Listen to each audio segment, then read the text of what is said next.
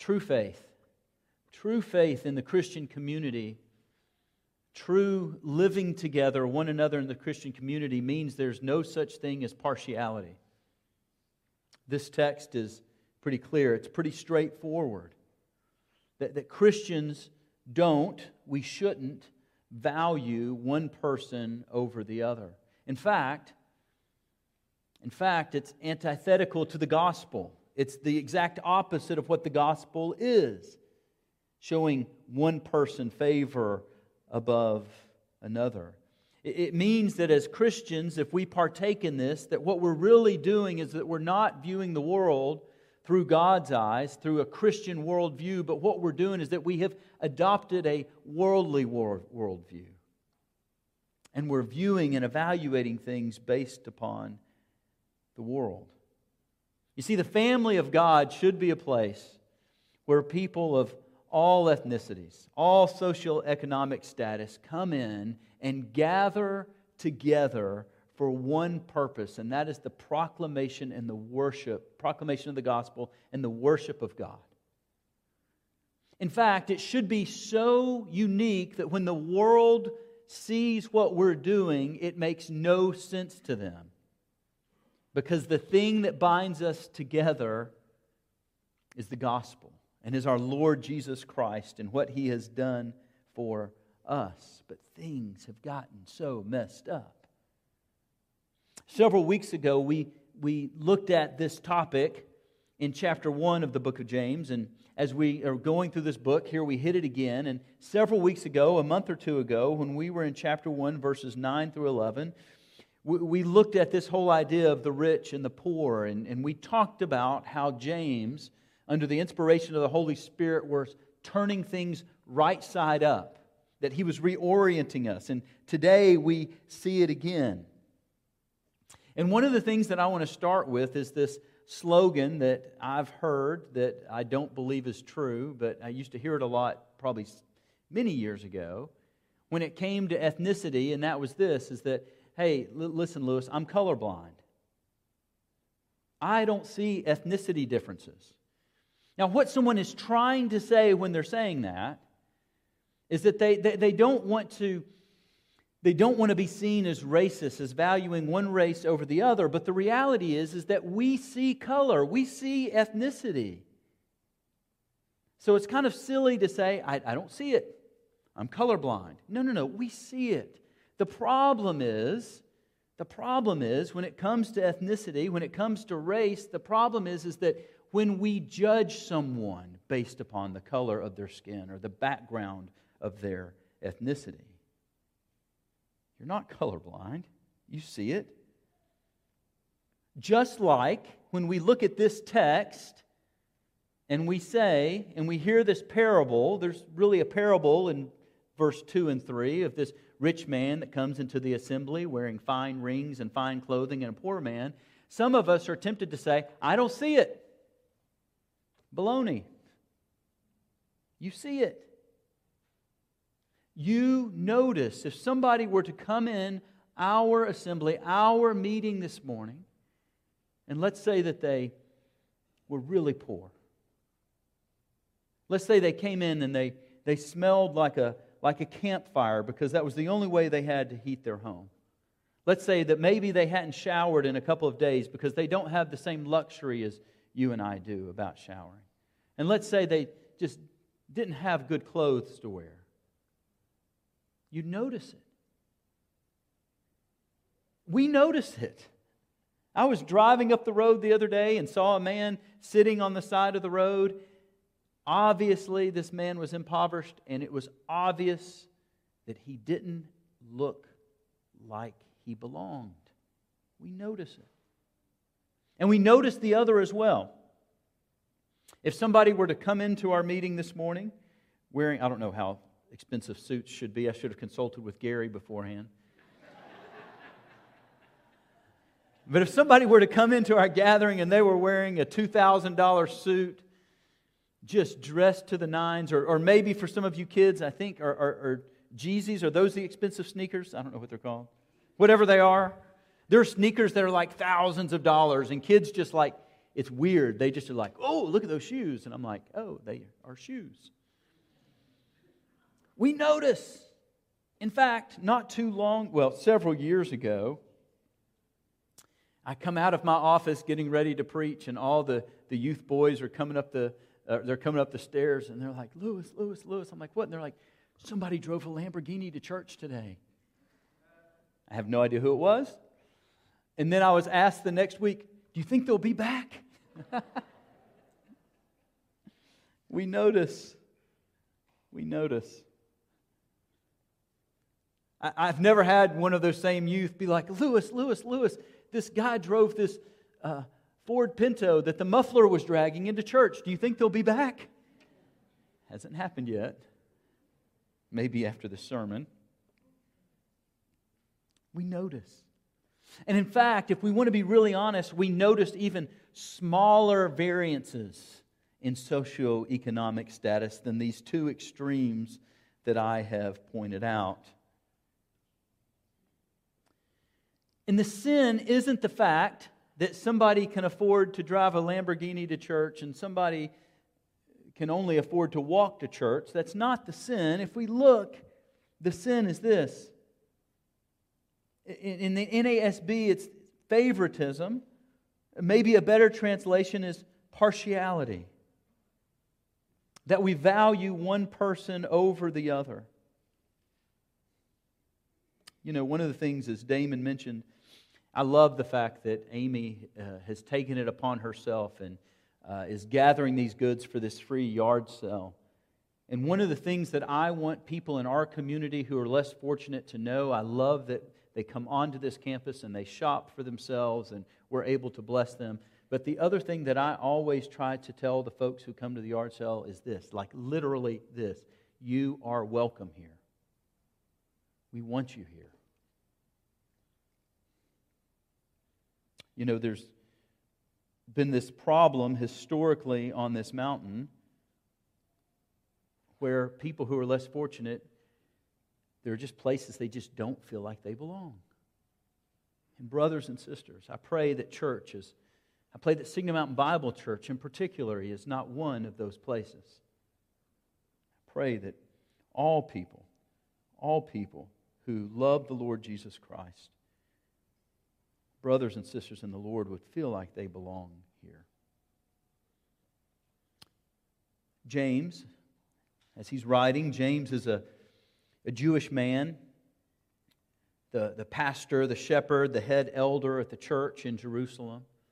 As he's writing, and we think he was writing probably to Jewish people, he is writing to people who have an interesting relationship with religious figures as we went through the book of Mark together, one of the things that we saw is that Jesus really ruffled the Jewish religious authorities' feathers. He really ruffled them, didn't he? That the picture that we get from the Gospels of the Pharisees and the Sadducees and those who were in charge of, of, of maintaining and forwarding on this great faith was one of where they cared about status, they cared about appearance, they cared about money, they cared about their clothing. And Jesus, as he came, angered them because his kingdom, the kingdom that he was after, was not one of this world. And so it really, it really displayed and a light on the evil intentions of these men, the selfish intentions fact, things had gotten so far off. It's not like God designed it. One, one of the things I want to do that you may think is a little weird, particularly you may say, well, that's random. Hopefully, this will tie together. Do you know the chapter breaks in the Bible are not inspired by God? Somebody put those there years and years and years and years and years later. And so, one of the things that does us a disservice sometimes when we're reading our Bibles that we have these chapter breaks or these verse breaks, and our brains naturally kind of do this thing to where we maybe stop or we maybe shift gears. And sometimes it can be even worse when we have like headings. Like I have a heading in my Bible that says the sin of partiality. And that tempts us to forget what has come before. I want you to not read in your Bibles this morning, just hear me. Let me read from the New American Standard. I'm going to read it exactly like it is. But I just want you to hear this in the flow because I think this is supposed to be in our minds. If anyone thinks himself to be religious and yet does not bridle his tongue but deceives his own heart, this man's religion is worthless. Pure and undefiled religion in the sight of our God and Father is this to visit orphans and widows in their distress, and to keep oneself unstained from the world. My brethren, do not hold your faith in our glorious Lord Jesus Christ with an attitude of partiality. I think, as the original hearers of this, these these Jewish believers heard this when, as Gary preached last week, when they heard this term, the orphans and the widows, just as Gary said last week, they saw this as a category, as the vulnerable, as those who, who needed to be helped. And, and that true religion, true faith in our Lord Jesus Christ is that we love whom He loves. And as this is in their mind, then they hear this whole idea about not holding our faith in Christ with personal favoritism. And I think one of the things that came to their mind, again, just like with the orphans and widows, of going back to their history and knowing that in the Old Testament, in the law, that God had made a way to protect. Just some of the verses we heard this morning the orphan, the widow, the alien. That just as they heard that, when they heard, when they read this from James, it took them back. And I just want to, I just want to point out two sections of Scripture to you this morning. One is in the book of Leviticus. In Leviticus chapter 19, verse 15. You shall do no injustice in judgment. You shall not be partial to the poor, nor defer to the great but you are to dr- judge your neighbor fairly. That as, as this is being written, as God is giving the law to his people, what God is saying as part of his design is that you, people of God, you shall not do injustice to the poor. And over in Deuteronomy chapter 1, we have this same idea starting in verse 15. So I took the heads of your tribes, wise and experienced men, and appointed them heads over you, leaders of thousands, of hundreds, of fifties, of tens, and officers for your tribes. Then I charged your judges at that time, saying, Hear the cases between your fellow countrymen, and judge righteously between, the, between a man and his fellow countrymen, or the alien who is with him. You shall not show partiality in judgment. You shall hear small and the great alike you shall not fear man, for the judgment is God's. The case that is too hard for you, you shall bring to me, and I will hear it.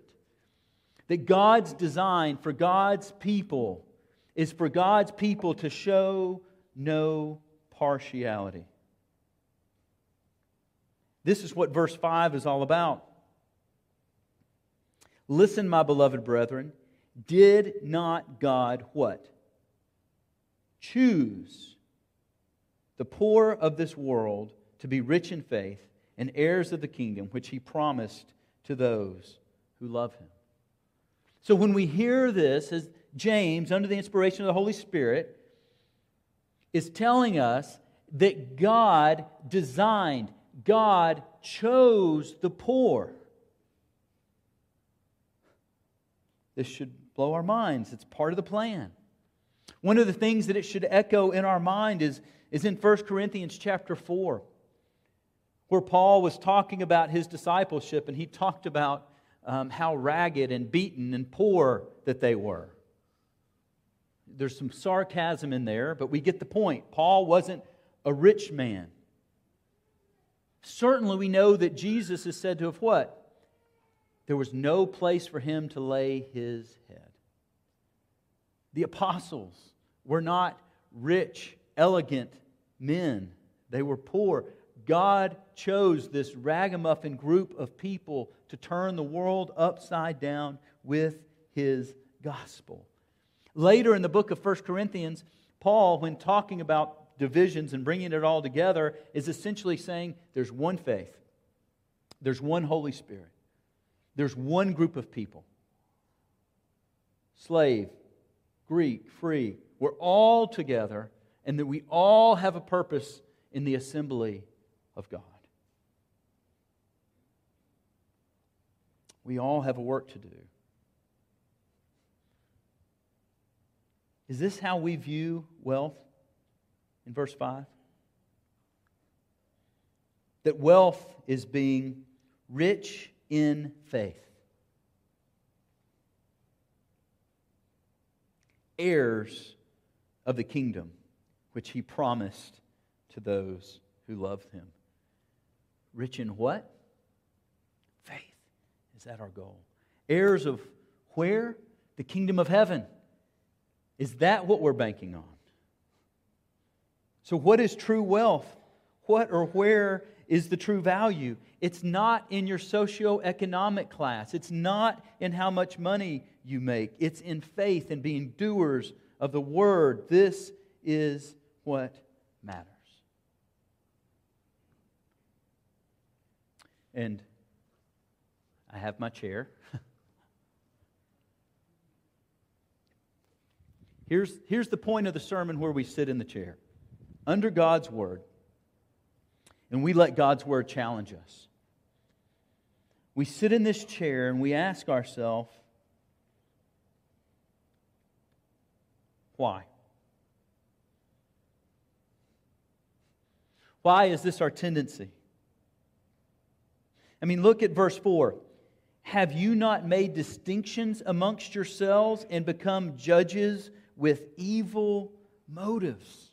In other words, that there are people in the assembly of God, in the church, that when they're showing partiality, what James is telling us is that, that we've made distinctions and we have, we're judging with evil motives. We're judging with evil motives because we're not judging according to how the Lord Jesus Christ judges, how God judges. We're judging according to worldly things, and it's calling that evil. And I want to say, I want to challenge us, challenge us that far too often we're doing this. And I want to sit you in the chair, sit me in the chair, and ask why. I mean, I think this parable, verse 2 and 3, if we're honest with ourselves and we listen to this parable, it makes us uncomfortable. Which person are you more attracted to that comes into the church? What would you do? I think if we're honest, we would all say that there's an many times there's an automatic preference that we may have. And we want to ask why. I think it's important for us to ask why. Weeks ago, one of the things that we talked about is that according to Jewish culture, and I think that we can get in this trap a little bit, but I don't think this is the main motivating thing, is that sometimes in Jewish culture it was looked at that wealth was seen as the result of somebody being blessed. And sometimes I think we get trapped in some of that at times, but I don't think this really goes to the deep heart of it. Can we be honest? Why is it that we show preference? It's because you want what they have.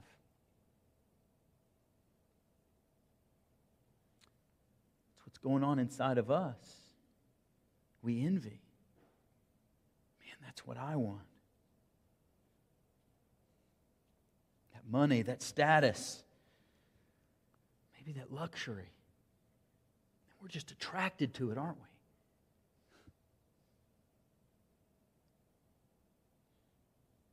Our heart. At those moments, our heart is displayed at times that, money or God, money is our God, it's our idol.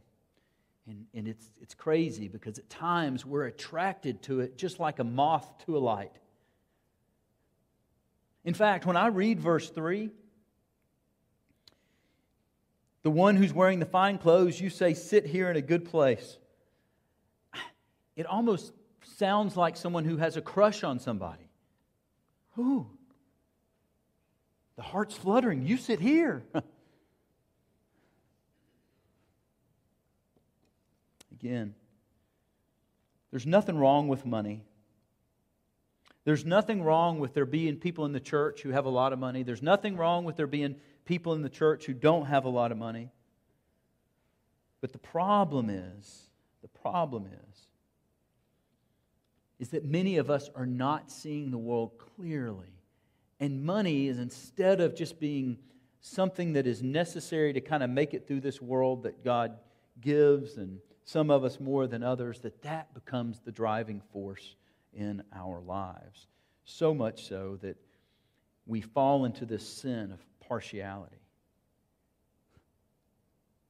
The problem in sitting in this chair is that our gaze, our focus, our heart is on the wrong thing. Now, as James was writing, I, I, think there was something that James wanted us to see that I think as Bible readers, sometimes we don't always pick up on what we're supposed to pick up on in the text. In James, one of the characteristics of James, some people are critical of the book of James because James only mentions Jesus and the title of Jesus two times in the book. And one is you would expect at the very beginning. In verse 1, we see, we read, James, a bondservant of God and of the Lord Jesus Christ. The only other time that James mentions Jesus and his title is here. It, not only that, but there's a weird, um, th- there's an odd construction here. In fact, it's so odd that some, uh, some biblical folks want to say that, hey, uh, we think this was added later. This title was added later. And I think that's baloney. I think what's going on here is James is trying to get our attention. He's trying to wake us up to something that many times that we just gloss over. So first of all, what I want you to see is this title. Look, James could have said this, "My brethren, do not hold your faith in Jesus with an attitude of personal favoritism," and we would have gotten it. He could have even just said, "Brothers, don't hold your faith in the Lord with an attitude of personal favoritism, and we would have got it. He could have also said, Brothers, don't hold your faith in Christ. James pins these words Lord Jesus Christ. Focusing us, having us draw our attention to who He is. This is Jesus, the glorious Christ. He's the center, should be the center. He's the exalted one. His is the name that is above all names. And James is calling our attention to this. And then we get this weird little phrase that is translated differently in, in most of our translations. In the, NSA, in the NASB, it says, of the glorious Lord Jesus Christ. In the ESV, it says, the Lord of glory after Jesus Christ. And it's pointing us to this same thing about how great He is. He's exalted. He came, He lived, He lived a sinless life. He laid down His life, He died on the cross, He rose from the grave. And, brothers and sisters, or those of you here who may not be a brother and sister, what you need to hear today is that it's by that name that you can be saved, that you can be reconciled from for God to God. Your sins can be forgiven. It's in that name, it's in this work of this glorious Lord Jesus Christ.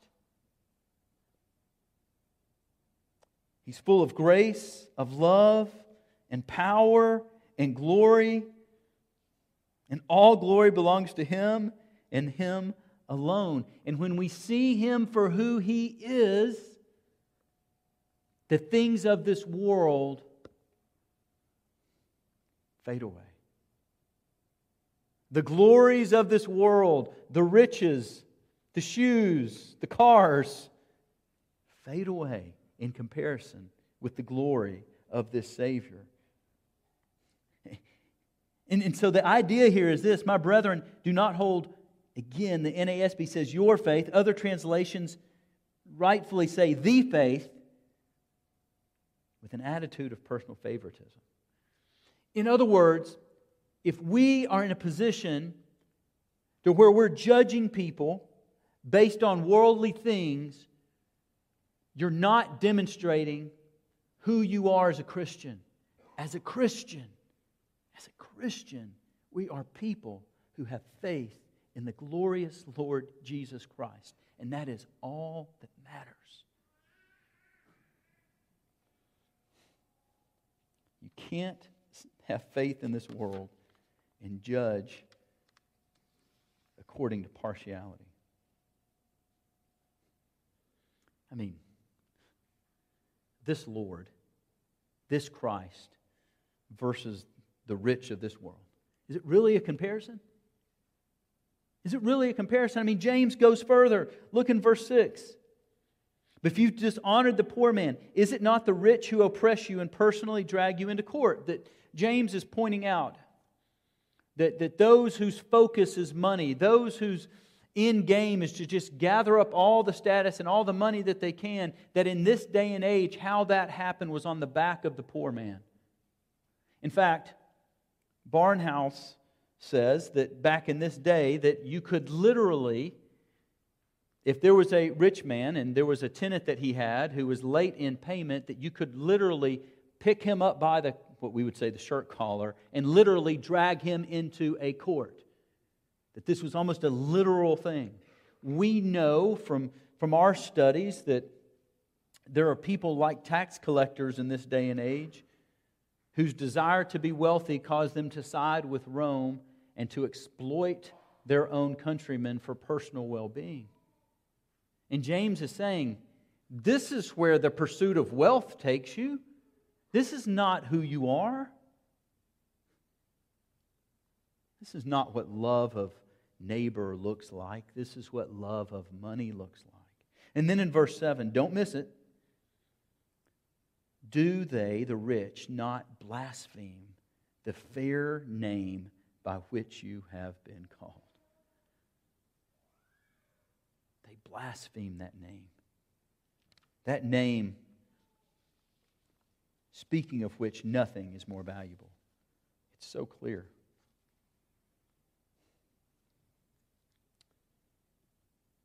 So, how are we going to see our differences? How are we going to see the orphan, the widow, the poor?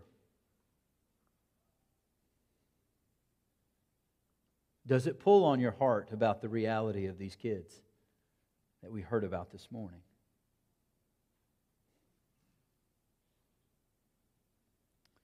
For us, it's the name of Christ that binds us together. It's the name of Christ that brings us into this family.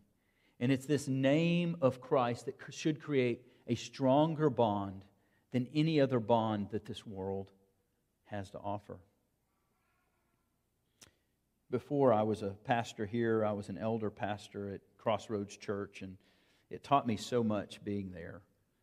Uh, we moved, uh, part of my tenure there, halfway through, we moved to a higher needs area, and so it wasn't, um, it was very common in fact, um, when I looked out, there was normally about 50 folks when I would get up to preach, and majority of the folks there were, well, the majority of folks were probably middle class, but th- there was also these other phenomenon that were so interesting that literally on one row, you could, we, there was a couple, and they were very wealthy, multimillionaires, and literally two or three seats down was a homeless man who was sleeping in a tent.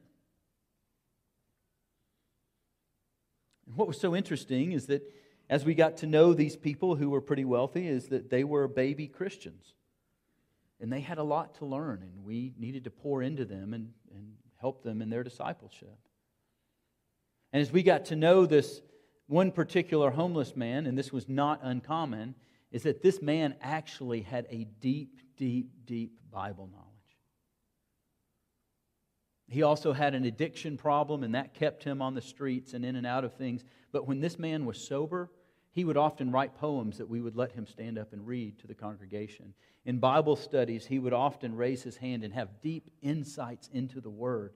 And he, he loved people well. He edified us.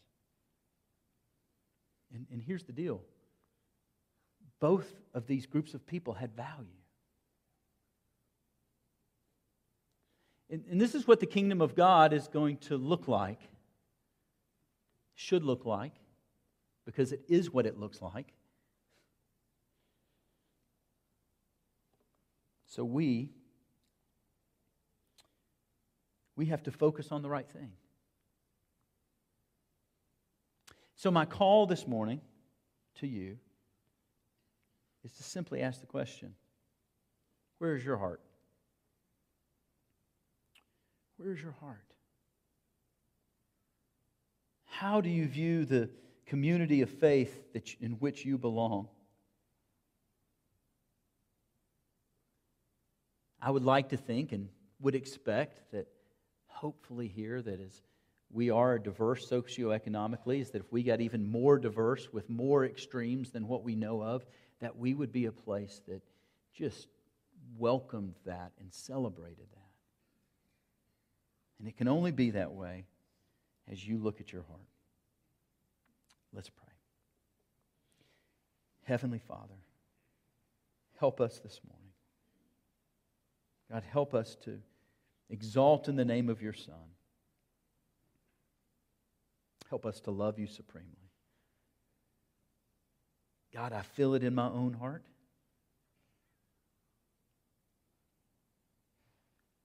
God, help us not to desire the things of this world so much that we show partiality to the rich. And God, there's the opposite side of that as well of the person who might hear this sermon and, and, and say, Yeah, I hate those rich people too. God, I pray that you would convict that person that they're showing partiality. Help us, Lord. Help us to be the community that is centered and focused upon your Son and what he has done, that we love one another well. It's in your Son's name that we pray. Amen.